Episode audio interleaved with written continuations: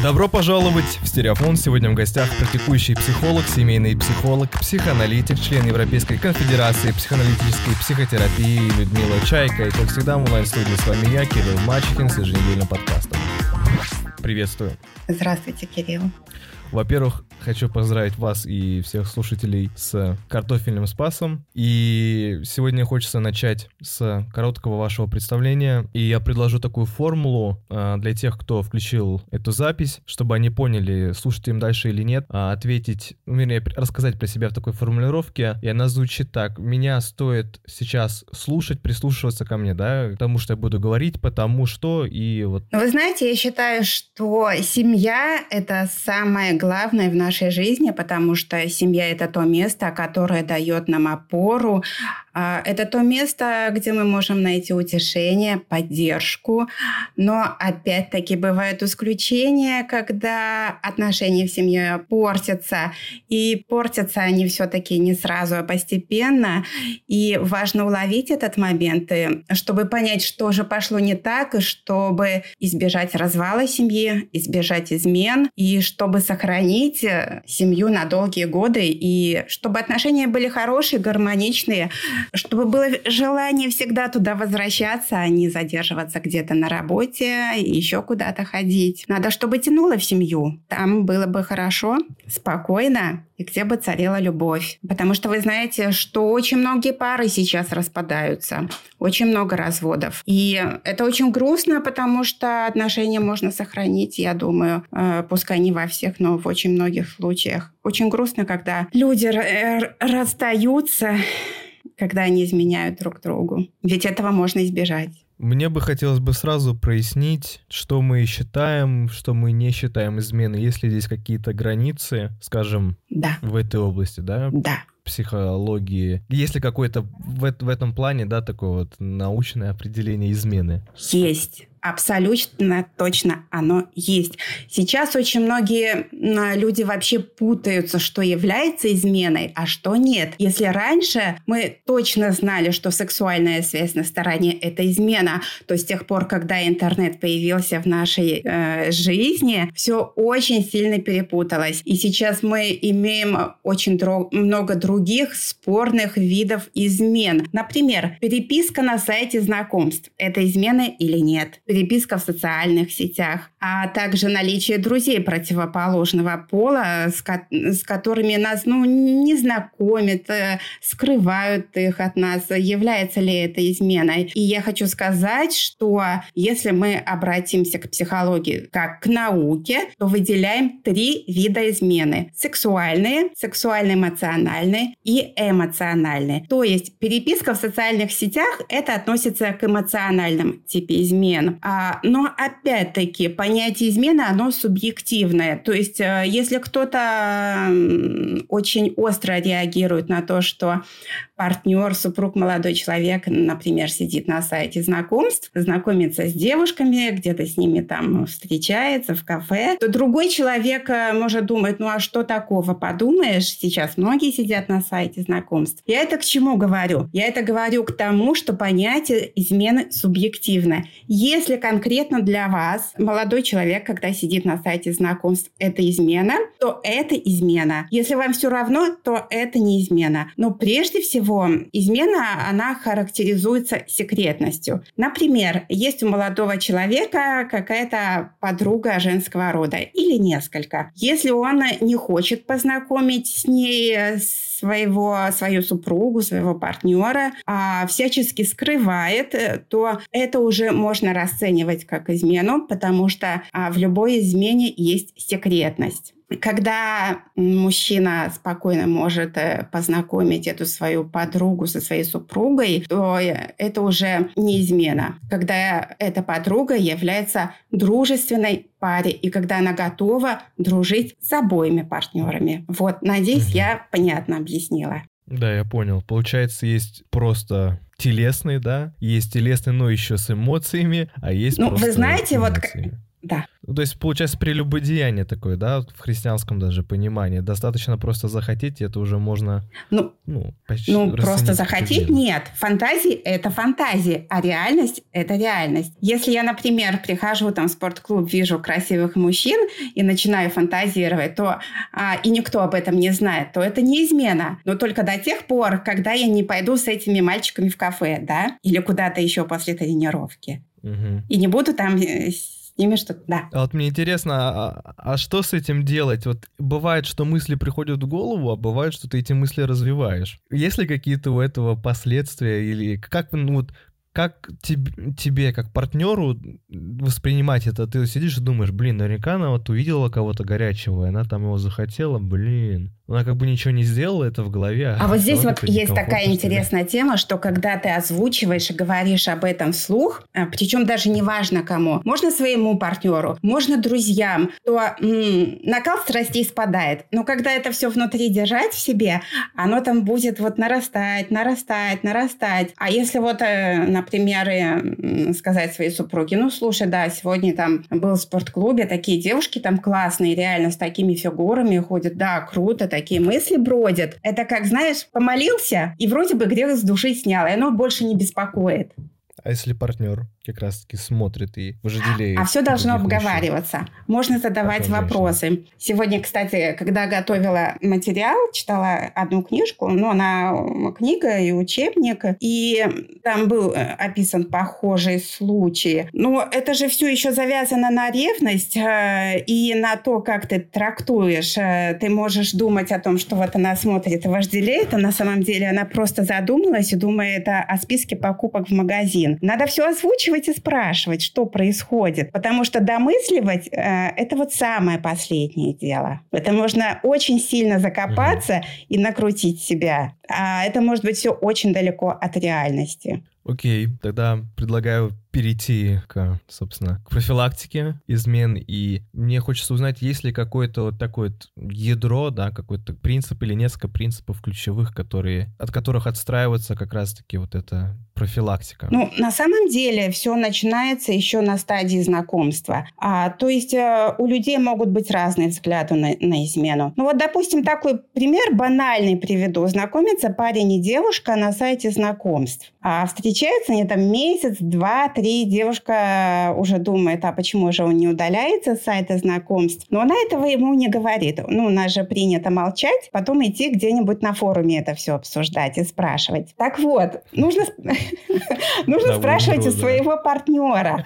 А почему девушка идет на форум и там спрашивает, а у нее своего молодого человека, что, что же он делает на сайте знакомств, когда у них вроде бы как отношения уже довольно-таки серьезные. А все потому, что она боится. Боится услышать правду, которая ей не понравится. Например, этот мужчина, он может считать, что сайт знакомств, а, ну, это просто времяпрепровождение. Для него это норма. Он, например, развелся, э, был в браке 10 лет, и все эти 10 лет он просидел на сайте знакомств, ходил с девушками в, кафе, знакомился. Для него это норма, а для нее нет. То есть здесь а, разница в понимании того, что такая измена. Это нужно обсуждать. То есть не где-то спрашивать там на форуме у девочек, а у своего молодого человека, у своего партнера, что ты делаешь на сайте знакомств? Зачем? Почему? И какое я к этому имею отношение? Между нами что тогда? Это страшно. Страшно услышать такую вот правду, что, ну, как бы вот не совсем приятную. Угу. Ну, то есть тут надо отскакивать от того, что просто разговаривать друг с другом. Ну, вообще это да, это норма разговаривать друг с другом.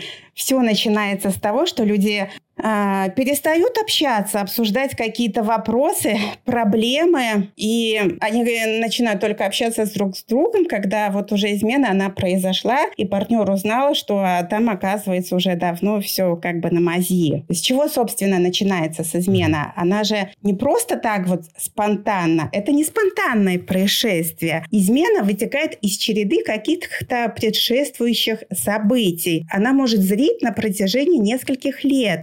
Измена – это вообще верхушка айсберга. Но почему-то никто не хочет думать и говорить о том, что предшествовало этой измене. Не берется во внимание, какие были отношения, что происходило. Ну, то есть вот этот вот общий эмоциональный фон, события, которые предшествовали измене, они создают уже почву для того, чтобы измена появилась. Вот на что должен быть направлен фокус внимания на отношения, на коммуникацию в паре.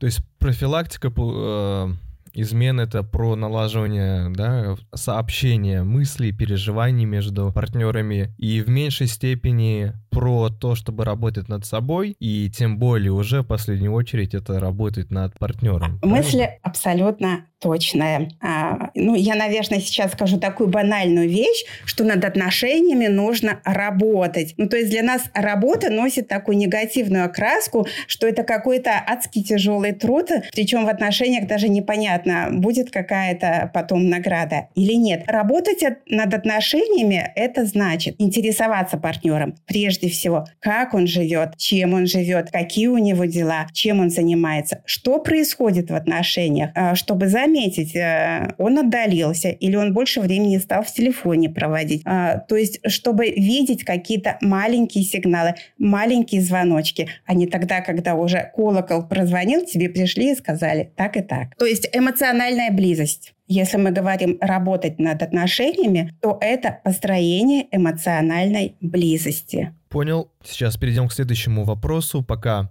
с живой аудиторией я вам закину опросик. Можно ли простить измену? Три варианта, да, нет, другое. Напишите свой вариант, если другое. И, Людмила, что интересно, в вопросе, бывали ли измены в вашей жизни, аудитория сказала 57%, что угу. им изменили, и 43% нет. Остального нет. То есть никто не изменял, и никто не боится измен при этом. Это очень интересно, то, что все в половине, чуть больше половины изменили, но никто из них не изменял, а остальных это даже не касалось никак. А, знаете, что я скажу? Я вот когда э, изучала тему, можно ли простить измену, мне было интересно, что же говорят об этом психологи на Ютубе. И ну, я была бы возмущена, потому что они врут. Они говорят, что измену нельзя простить что это прям все, это крах, и теперь все время будет изменять. На самом деле это не так. И я сейчас опираюсь на научные данные, могу даже сказать, кто и откуда.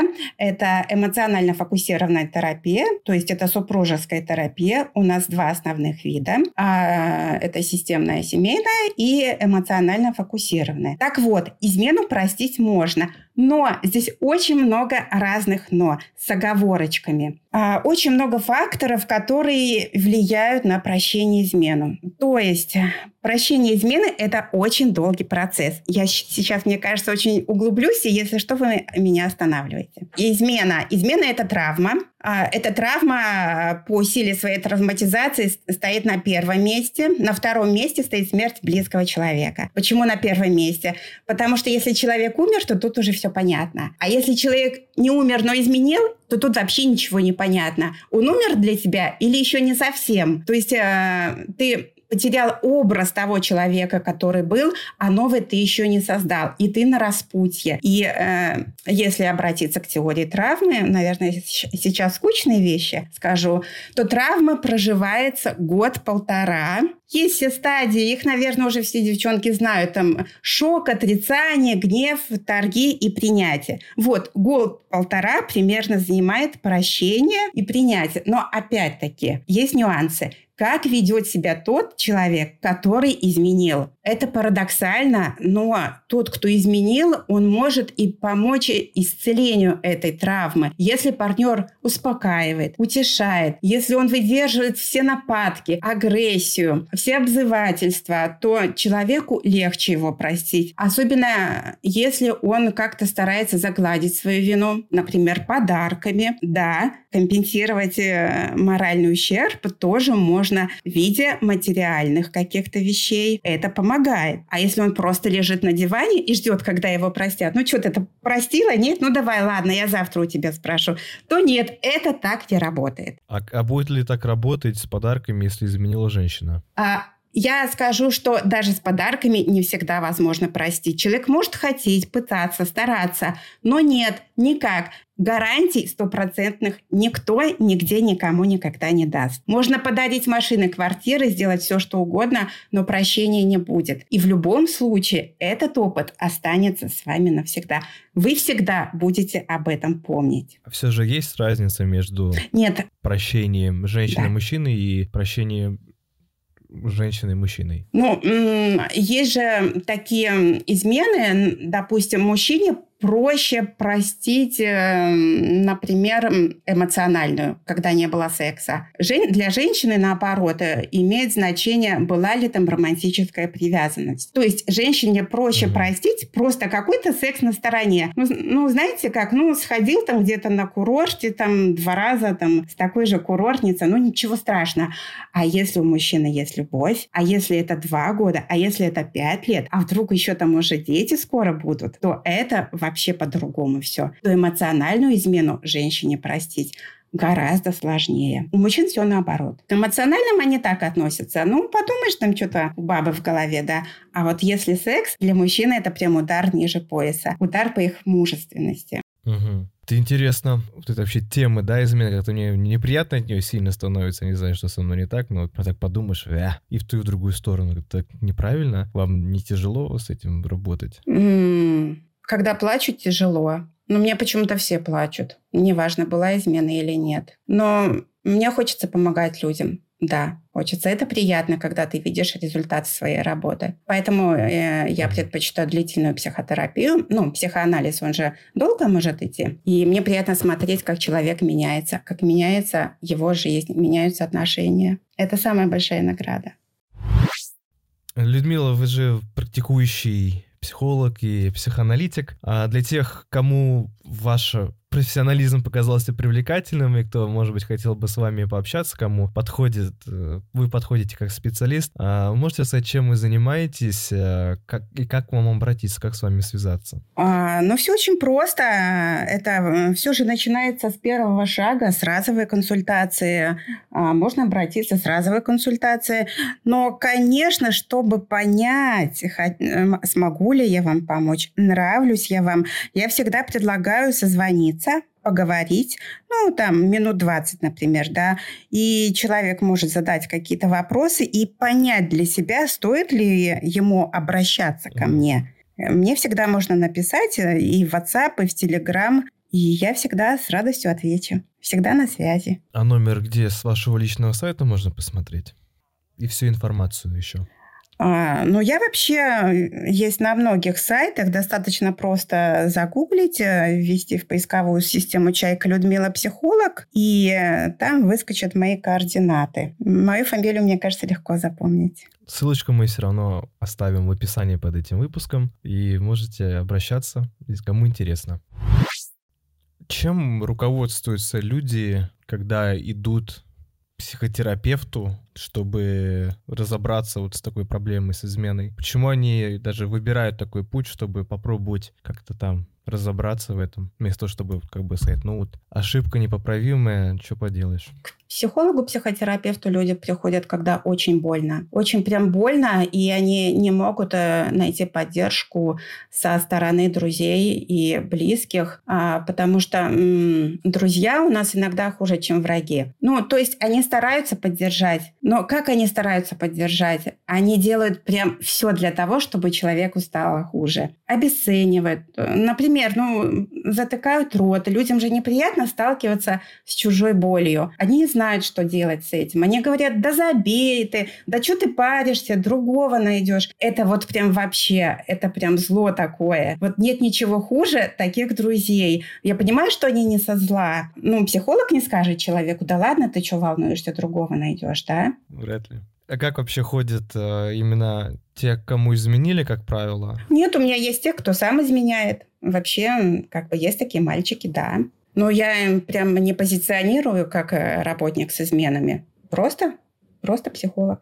А много тех, кто потерпел измену с той или с другой стороны, они вместе вдвоем приходят разобраться? Да, бывает, приходят вместе, но э, семейная терапия, она же как, э, сначала совместные консультации, а потом всегда должны предлагаться индивидуальные, потому что когда человек один на один, он более откровенен, и он может сказать все действительно есть, как на самом деле, а не то, что хочет услышать его партнер. И это две большие разницы, что он говорит при своем партнере и что он говорит один на один. Иногда же приходят и для галочки.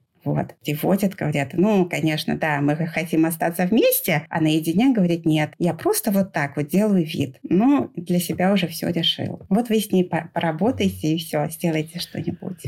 И все же по предотвращению третьего лишнего, как на это смотреть вообще? Вот, э, если ты понимаешь, что у тебя все неплохо, и ты угу. как бы допускаешь вероятность, допускаешь только вероятность, ты не думаешь, что это, там, угу. скажем, произойдет или может угу. произойти, но на всякий случай, а что бы я такого мог сделать, лично я, чтобы не появился никто лишний в моих отношениях? Какие здесь могут быть э, решения, действия? Ну, наверное, скажу такую скучно банальную вещь. Э, с чего начинается психотерапия? Она начинается с диагностики. Можно пройти небольшой тест, я вам его, кстати, могу сейчас дать. Там всего лишь 15 вопросов, и ответ только «да-нет». Это займет 5 минут. И проходить, конечно, лучше с партнером. А потом вы можете обсудить то, что у вас получилось, и уже, исходя из этого, э, как-то построить свой разговор, понять, почему и что что происходит в ваших отношениях. Вот могу вам дать такой небольшой тест сейчас, если есть желание. Можно попробовать дать их для тех, кто будет слушать, да, чтобы они да. у себя там ответили, да. Да. Давайте попробуем. Да? Хорошо. Да. А, можете взять ручку или листик. Вам нужно будет просто посчитать, сколько у вас ответов «да». Хорошо. Первый вопрос. Если мне нужны будет поддержка, утешение, я всегда могу их получить от любимого. Да или нет? Угу. Поддержка и утешение. Второй вопрос. Мой партнер всегда чувствует и всегда понимает, когда я в нем нуждаюсь. Да или нет? Третий вопрос. Я всегда могу положиться на своего партнера, если мне неспокойно или тревожно, когда мне плохо. Угу. Четвертый вопрос. Даже когда мы ругаемся, ссоримся, спорим, я знаю, что очень важна для него или для нее. Я всегда уверена, что мы найдем способ прийти к взаимопониманию. Угу. Да. Пятый вопрос. Я всегда могу получить от любимого или от любимой подтверждение своей значимости в его жизни. Шестой вопрос. Доверяя партнеру, я чувствую себя очень комфортно. Это про доверие. Так. Седьмой вопрос. Я могу признаться своему любимому практически во всем. Ну, открыть что-нибудь такое болезненное, стыдное, может. Угу. Я уверен, что даже в разлуке связь между нами не, рвем, не рвется. Это восьмой вопрос. Угу. Девятый вопрос.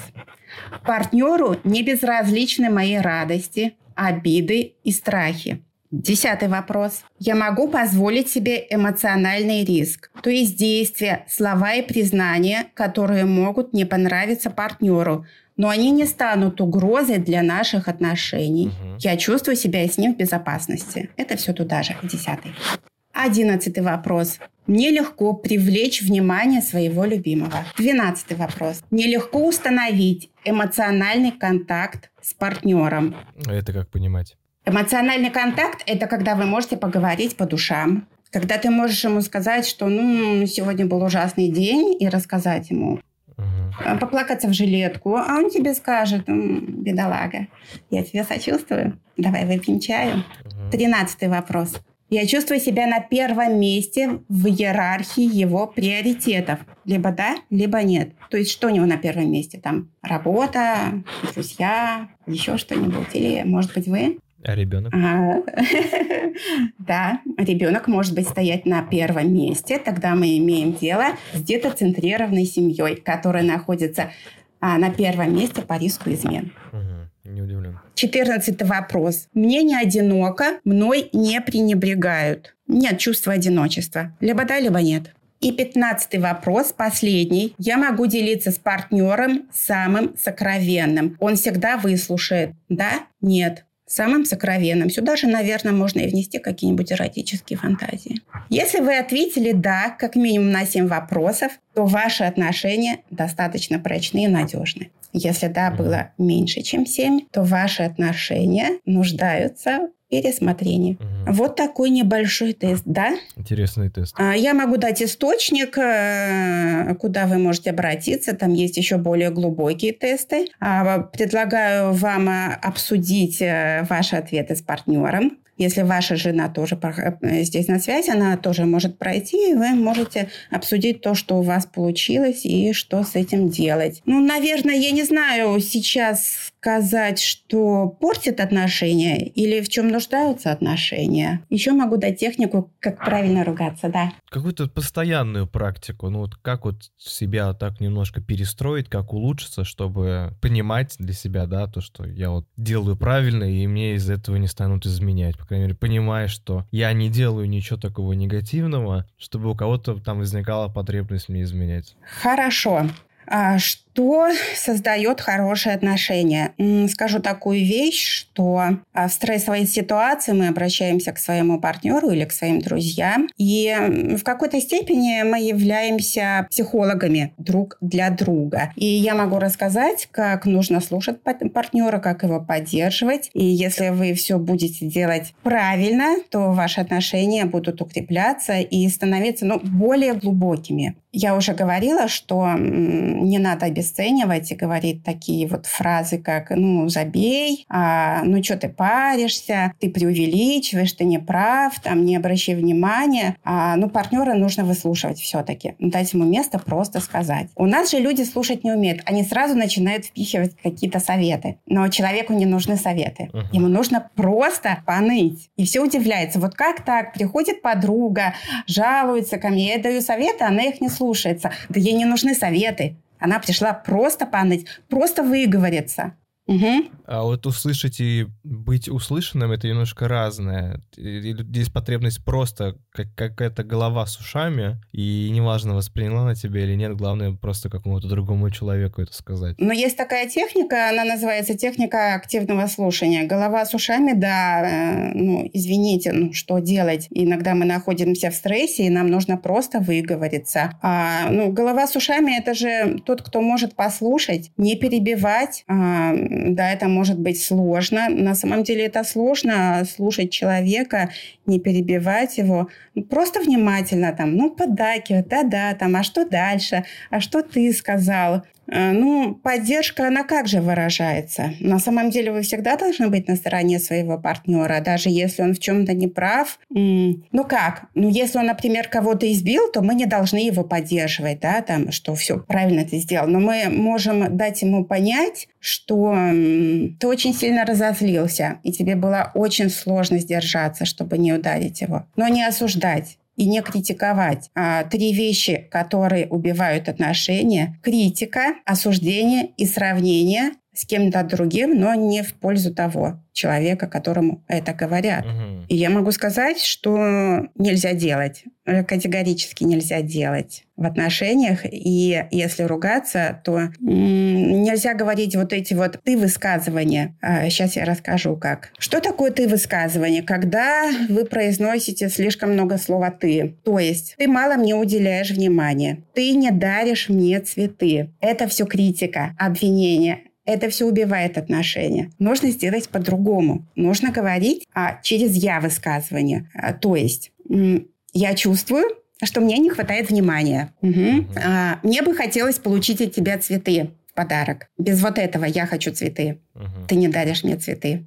То есть, а, если вы говорите ты, то должна быть похвала. Если ты хочешь э, сделать какую-то, ну, не знаю, как это сказать, выразить свое недовольство, то нужно говорить через я. Я чувствую, что мне не хватает внимания. Мне так, мне так тебя не хватает, э, и желательно сделать какое-то конструктивное предложение. Мне так тебя не хватает. А мне кажется, мы так мало времени проводим с тобой вдвоем. Можем ли мы как-нибудь, может быть, э, по выходным там на часик куда-то выходить в парке просто погулять? Да. Угу. Без вот этого ты мне не уделяешь внимания, ты все время на работе, ты вечно со, со своими друзьями.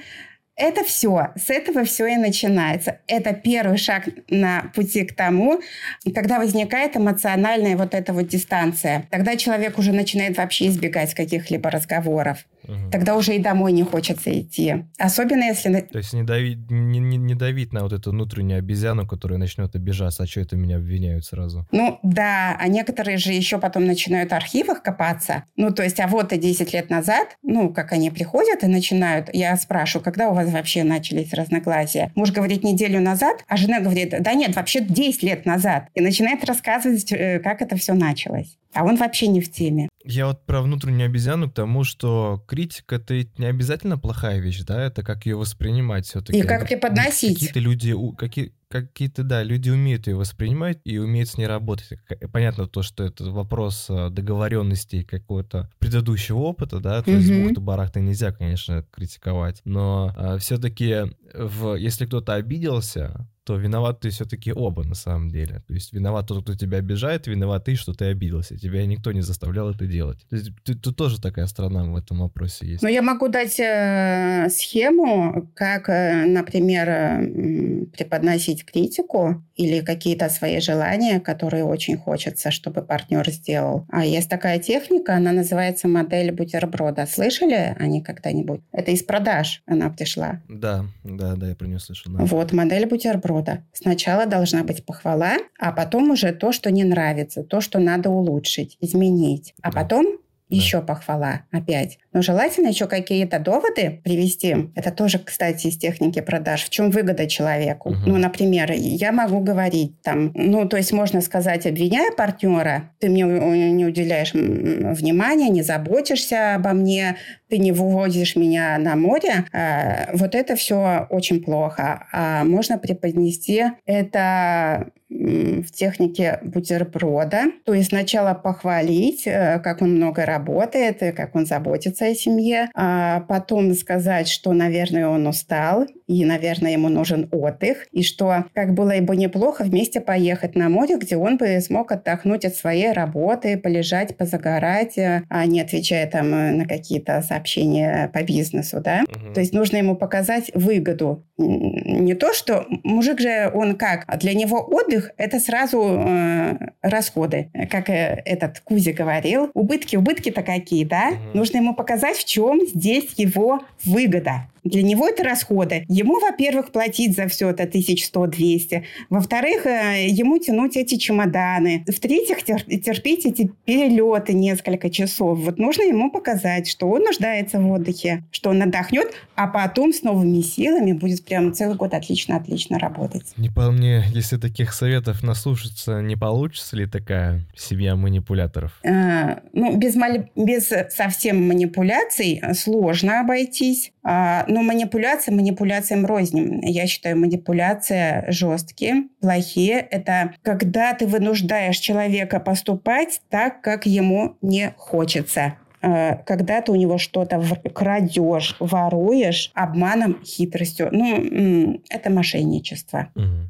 А вот какие стратегии эффективны для сохранения доверия и предотвращения измен в отношениях? Три условия. Отзывчивость, то есть ты можешь обратиться к партнеру а, в любое время дня и ночи и сказать э, ему, что мне нужно поговорить, а, мне очень плохо, мне тут такое такое случилось, да? Отзывчивость первая. Ну, отзывчивость э, это также способность проявлять утешение и заботу. То есть это должно быть с двух сторон, исходить от обоих партнеров. То есть отзывчивость, она должна быть взаимной. Один в поле не воин. Если один тянет тележку, а второй просто едет и помыкает, то, ну, это прям вообще так не работает. Все должно быть взаимно. И забота должна быть взаимной. Но забота должна быть в той форме, которая нужна партнеру. А об этом вы можете спросить. То есть, например, муж может просто не понимать, как он может э, позаботиться о своей жене. Вот ему внушили в детстве, что нужно дарить цветы. Он и дарит эти цветы три раза в неделю. А ей не нужно столько цветов. Для нее это мусор. Она, может, их вообще не любит. Ей может быть важно получить там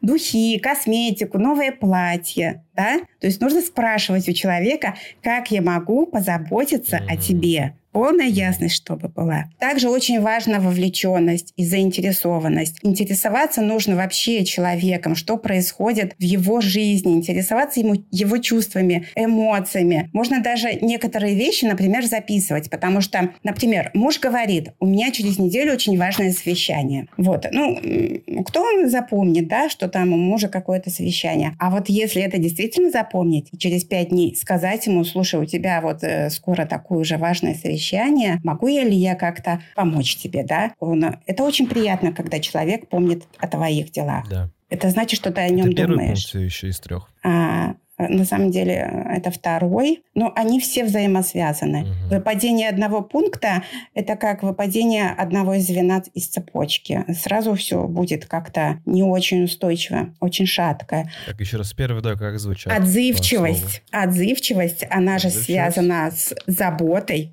с утешением, с тем, что к партнеру можно обратиться за помощью в любое время для дня и ночи но взаимно. Вовлеченность и заинтересованность. То есть интересоваться жизнью. И желательно, чтобы вы с партнером со своим разговаривали хотя бы один час в день. Угу. Если у вас нету этого часа и высокая занятость, значит, э, семья у вас стоит не на первом месте приоритетах. И третий пункт искренность. Искренность. Быть эмоционально открытым для другого человека. Это да, это страшно.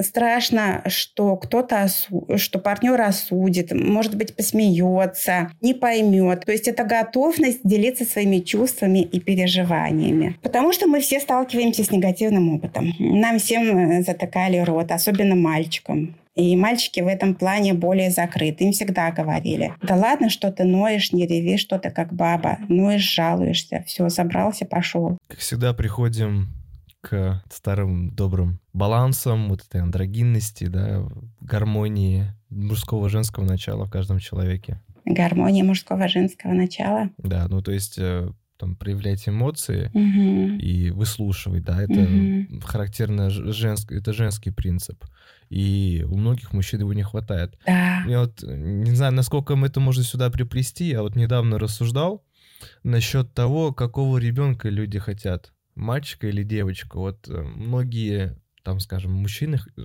прям сына мне, да, родишь дочь, там, ты виновата, если мне дочь родила, ты вообще что натворила, дура. В заботе о мальчике своем и о своей девочке есть уже какая-то разница, да? То есть, когда ты говоришь про, про своего пацана, ты как будто проецируешь свои неудачи, свои амбиции на вот на него, и ты сейчас такой, я ему дам правильные советы, я уже понял, как надо делать, и он все сделает правильно, mm-hmm. в отличие от меня, в скобочках.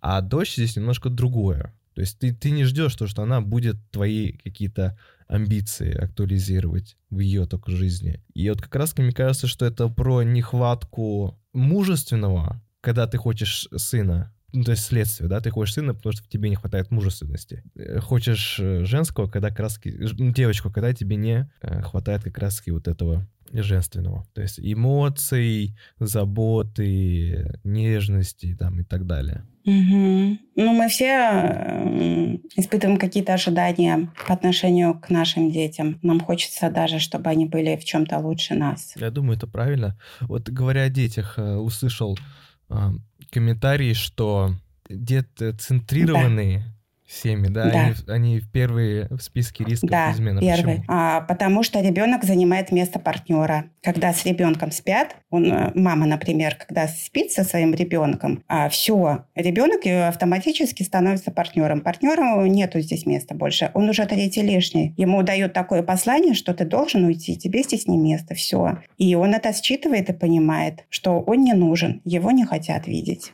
А это отвержение. Может такое желание возникнуть? Ну, это отвержение. Поставить ребенка на место партнера. А, ну, у всех свои причины. У всех свои причины. Ну, а есть какой-то там закономерность вообще или я, ну, просто я не понимаю. Это какой-то механизм, может быть, у женщины, что, ну, ты как бы зачал мне ребенка, и все, ты отыграл свою роль, я тебя там уже теперь не вижу или там поняла, что ты не подходишь на роль отца? На самом деле это сложный вопрос и такой, мне кажется, довольно-таки болезненный для многих, э, потому что ну, ребенок очень важен, особенно когда он маленький, плачет. Ну, есть и жалость, особенно если он болеет. Хочется, чтобы он все время был рядом. Но, как говорят психологи, там советуют, что ребенок должен спать отдельно. То есть его место да. есть э, есть супружеская вот эта вот э, ячейка, а есть уже дети.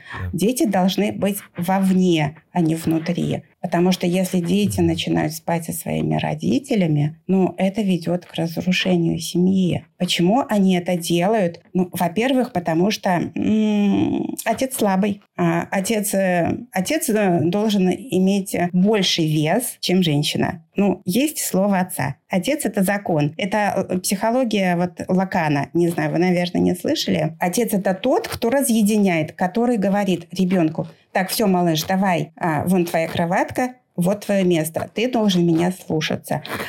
А, ну, у нас же многие мужчины такие добрые, душевные, послушные. Мама им сказала уйти, ну, в смысле жена. Вот он и пошел да. неспособные.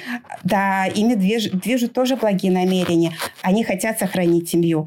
Они боятся перечить женщине. Женщины у нас такие, ну, в основном, по большей части, такие, как это сказать, сильные, доминирующие. А мужчины такие, ну, душевные. Это как раз про такой матриархальный характер нашей культуры? Э, у женщины биологически так заложено заботиться о малыше, а сохранить ему жизнь. И когда она его да. кладет с собой в постель, э, ну, она старается по максимуму выполнить свою роль заботы. Она боится отпустить его от себя. Ну, я не про этот момент, а про то, что как бы ну, что там, там, ну, там жена, ну, опять там, ну, ладно. Пусть делает, как знает. И вот так и получается, что все решения принимает женщина, а мужчина, получается, остается без своей роли. Материнские задачи он не выполняет, а мужские у него забрала женщина. А, ну, кстати, вот э, основная причина конфликтов в семье и раздоров, когда обязанности э, неправильно распределены, когда по большей части они жив... лежат на женщине. То есть, э, ну, женщины сами ставят себя в такую позицию. Конечно, они же лучше знают, как полы мыть. Вот, мужчина должен подключаться в эту систему, чтобы он чувствовал, что он участвует в этом процессе. Он тоже может и покупать малыша, и погулять с ним на улице. А нужно вовлекать мужчину. То есть обязанности должны распределены быть пополам. Точно так же и когда ребеночек подрастает, когда ему там уже два или три годика, у него тоже должны быть свои обязанности. Маленькие, посильные, то, что он может сделать. Угу. Вот. Ребеночек а, тоже нужно вовлекать а, вот, э, ну, в бытовую жизнь семьи. Логично. А кто еще попадает в топ групп риска измен? В топ групп риска мужч... измен? Да. Такая тема на самом деле не очень приятная. Сексоголики, люди с сексуальной зависимостью. Их на самом деле очень много. Просто они это не понимают. Э, ну, у нас как? Вот я мужик, у меня повышенная либидо, у меня высокий тестостерон. Мне нужно каждый да. день, а желательно там 2-3 раза. Сексоголики – это топ. Вот. А что, если я попадаю под определение, что мне делать? А, а, что вы хотите с этим делать? Ну, я не хочу, например, семью У меня желание не, не появлялось налево уходить. Но если я в зоне риска, наверное, мне что-то предпринять надо. Ну, Профилактика измен в отношениях. Когда появляется риск? Женщина же, она не всегда доступна она не может быть доступна 24,7. Да. Она тоже может заболеть там ковидом, да, а, лечь в больницу. Она может устала просто сегодня. Может быть, ей не хочется. То есть бывают такие дни, когда женщина недоступна. Они могут быть длительные, там неделю, месяц, да. Но жизнь-то у нас длинная, и разные вещи случаются. И вот тогда мужчина сексоголик, он э, остается в очень уязвимой ситуации а, Ему плохо без секса, его трясет, у него прям нервозность, руки дрожат. Ну, я все это слышала, мне об этом, обо всем рассказывали, я видела, как они страдают. Это действительно тяжело, и в эти моменты они, да, они пойдут все равно куда практически. Ну, что делать? У нас э, в Москве есть отличная группа анонимных сексоголиков. Можно начать с этого. Вот. Эм, есть у них книга, да. белая э, книга без надписи, можно начать ее тоже читать. Э, ну и плюс своя собственная психотерапия. Ну, только так. Э, сексоголизм – это зависимость. И о зависимости, а, но они все связаны между собой, они бывают плавающие. Например, если сексоголик будет себя сдерживать, он может начать пить, да, а, или начать есть. Или как вот с этим курением. Я бросил курить, но я сейчас очень много кушаю. То есть они одна, они переходят э, одна в другую, и они также могут быть множественные, их может быть несколько. Это только психотерапия. Вот других вариантов нет. Само не рассосется. А в чем причина-то? Это не физиология, получается? Нет. Это психическое что-то? Это э, ранние годы жизни, ранняя травматизация, первый год жизни. То есть, э, когда ну, там разные же варианты этих травм, травм могут быть, да. Угу. Ну, это теория привязанности, то есть это нарушение привязанности, и это, ну, где-то было слабое место в детстве. Может быть, э, там в садик рано отдали. У нас же, как и раньше, было модно отдавать в садик, я помню еще. Ну, давно, правда, я читала, в 70-х годах э, декретный отпуск был э, только до трех месяцев. Вот в три месяца его туда приносили, он там лежал... Ё-моё да, он там лежал, э, кричал, весь обосранный, голодный в течение восьми часов. Потом его вот назад вроде бы домой приносили. Ну, вроде бы нормальный, да, ну и нормальный. А что потом с ним дальше будет через 20 лет, об этом особо никто так-то раньше не задумывался. Это, получается, какой-то серьезный должен быть либо единичный акт, да, травмы, либо продолжительная какая-то там нехватка, недостатка комплекса. Ну, это может быть единичная, единичные, когда там, э, например, э, ну, малыш попал в больницу, его положили, он там лежал, да. А может быть постоянная кумулятивная травма, э, то есть такая накопительная, когда каждый день много-много маленьких травм. А, ну, как у меня была девочка, а, то есть женщина-клиентка, она была на круглосуточном садике, круглосуточном. То есть мама ее иногда забирала, иногда не забирала, и она никогда не знала, когда ее заберут, когда ее не заберут. И вот ее где-то вот там время вечернее, когда всех забирают, забирали с 9 часов, ее начинала трясти с 9 часов вечера. Трясло и до 12, пока не, до 12 ночи, пока она не могла заснуть. И вот примерно в это время ее начинает трясти от желания секса. Ей нужно было вот в это время именно, чтобы кто-то был рядом. Угу. Вот. Ну, плюс это еще генетика тоже играет роль. Если были в семье там э, у бабушек, у дедушек э, другие формы зависимости, там тот же алкоголизм, они же все одна в другую переходят. Вот. Ну, это такая очень тяжелая тема. Ну, еще, наверное, хочу... У меня привычка такая, советовать книжки. Если кому-то интересно, я могу сказать, что сегодня в основе нашего интерактива, или как его назвать, э, лежат теория, э, которую можно почитать в книжке. Она очень легко читается. Это как и для психологов, для э, всех людей. Книжка называется «Обними меня крепче. Семь диалогов для любви на всю жизнь». Автор Сью Джонсон. Угу. Вот. Оттуда был тест, который я давала, и там есть еще другие тесты, в общем. Ну что ж, я предлагаю на сегодня подводить итоги. Ну, со своей стороны я уже там свои соображения уже отмечал, что это про коммуникацию, про любовь и про какие-то правильные выстраивания конструкции и правильное принятие решений. То есть не смотреть на это однобоко. То, что всегда так или всегда иначе, а по-другому не может быть. Надо всегда смотреть очень внимательно и думать и быть скептическим. А вот с вашей профессиональной точки зрения, как сегодняшний разговор можно подытожить? Я бы назвала его разговор про честность, про верность, про, эмоци... про эмоциональную открытость и про взаимность прежде всего. Без взаимности мы никуда не уедем. Если мы делаем шаг навстречу своему партнеру, это значит, что мы ожидаем от него тоже встречный шажочек. Один в поле не воин. Правильно, важный принцип есть. Хочешь получить — дай. Да. Вот.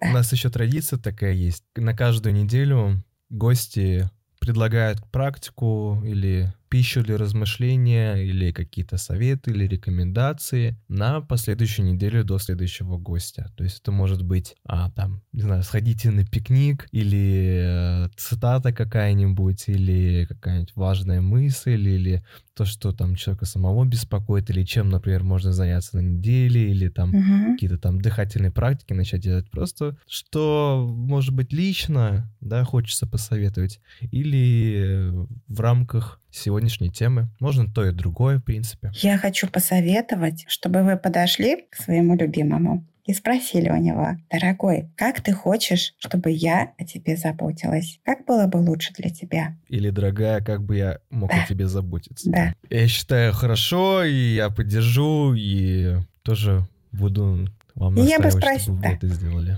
Ну, я бы еще спросила, какие у нас планы с тобой на выходные. Куда мы пойдем, чем займемся? Спросите у вашего партнера, чем он хотел бы заняться с вами вместе. Прекрасные слова. Благодарю за сегодняшний разговор. Очень интересно было и терапевтически. Я думаю, я где-то э, сучки какие-то свои показал, бревнышки. Ну, я могу сказать, что я заметила, мы сегодня не говорили о сексе. Я пока не знаю, как с этим быть и что это для я, меня. Я сейчас, я сейчас все закрою очень простой фразой. О сексе не надо говорить, им надо заниматься. Поэтому все, на этом точка. И Хорошо. предлагаю расходиться. Хорошо. Всего хорошего. До свидания. Не скучной вам ночи. Ну а мы с вами прощаемся до следующих выходных. Подписывайтесь на наши каналы в Телеграме и Ютубе. И не забудьте поставить лайк и поделиться этим выпуском с друзьями. Расширенные версии выпусков доступны по подписке на Бусти. Все ссылки в описании. Пока.